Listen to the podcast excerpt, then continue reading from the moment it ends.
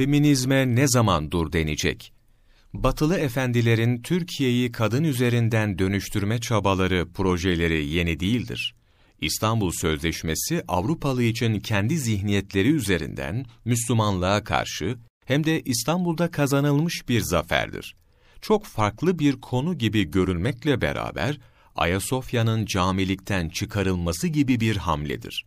Cumhurbaşkanlığı kararnamesiyle İstanbul Sözleşmesi'nin fesi, halkımızda büyük sevinç dalgası oluşturmuştur.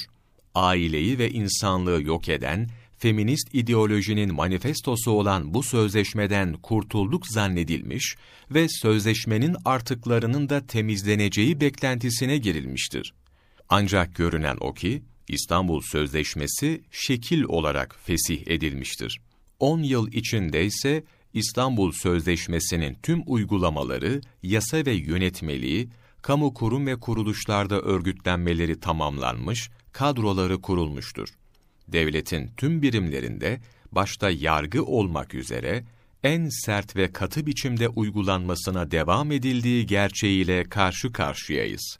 Maalesef bu sözleşme, ilk imzacı taraf ülke sıfatıyla, hiçbir çekince konulmadan imzalandığı gibi, 10 yıl içinde sözleşmenin tüm amir hükümleri yerine getirilmiş, uygulamaları hız kesmeksizin devam etmiştir. Sözleşmenin feshi kararı üzerine feminist örgütler göstermelik cılız birkaç eylemde bulunmuşlar, ancak sonrasında kuşku uyandıracak biçimde sessizliğe bürünmüşlerdir.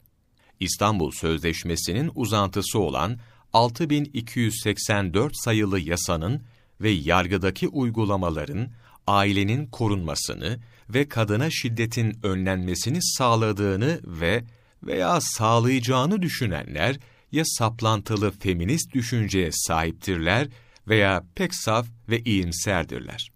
Son 10 yılda İstanbul Sözleşmesi ve türevlerinin yürürlülük tarihinden sonra kadına yönelik şiddet %500 artış göstermiş, boşanmalar artmış, evlilik kuranlar azalmış, sonuçta çocuklar desteksiz kalmıştır. Feminist politikalardan vazgeçilmelidir. Uygulamalar hayırlı sonuçlar vermedi, vermeyecektir.